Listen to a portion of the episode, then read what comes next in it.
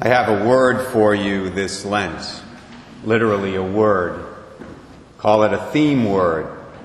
I encourage you to try to remember it, obviously. I encourage you certainly to try to put it into practice during the next 40 days.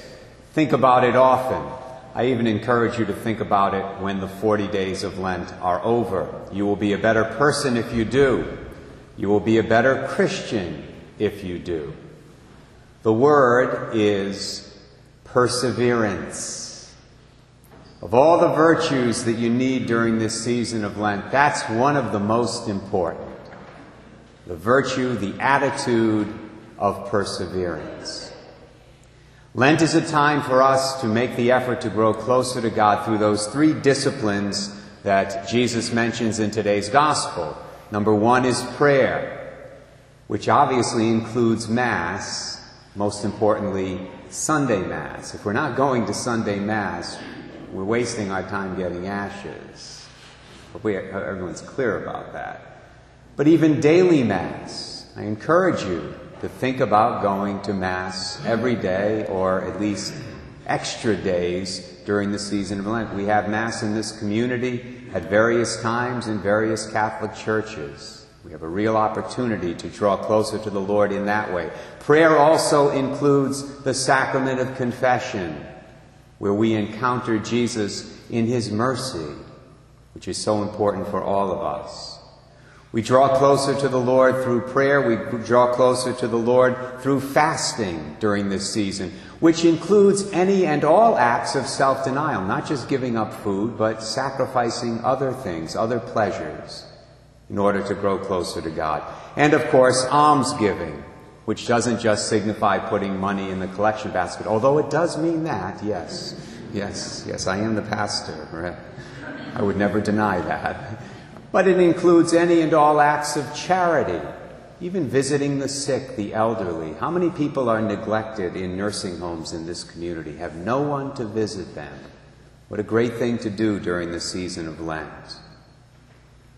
Most people start off Lent with great ideas, with great intentions in these three areas, and for a while, at least for a few days, they do exactly what they say they're going to do in terms of prayer, fasting, and almsgiving.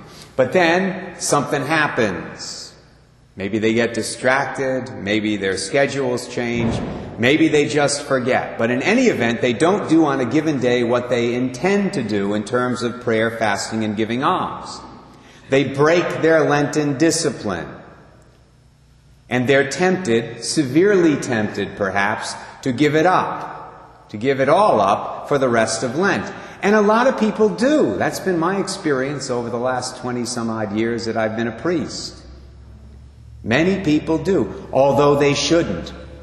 What they should do, as the old song says, is pick themselves up, dust themselves off, and start all over again. In other words, they should put into practice the virtue of perseverance. Perseverance, my brothers and sisters, does not mean that you never fall in this life.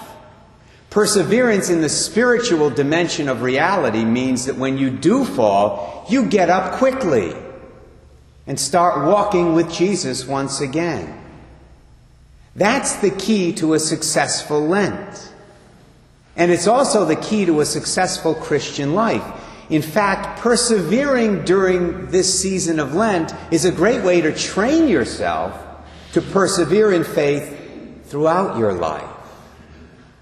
As we all know, it's very easy to fall into sin, sinful habits throughout the year. It doesn't just happen during these 40 days. Well, common sense should tell us that the person who perseveres during Lent by getting up immediately when he falls is more likely to persevere when he falls at some other time of the year. He's more likely not to delay his repentance. He's more likely to get to confession quickly when he needs to. And he is more likely to die in the state of final perseverance, which means in the state of grace and ready for heaven. Lord, help me to persevere. Let that be our common prayer during the next 40 days. I ask you to try to remember to say that prayer every day. In fact, Let's say it together right now to conclude this homily. It'll cover us all for today. Lord, help me to persevere.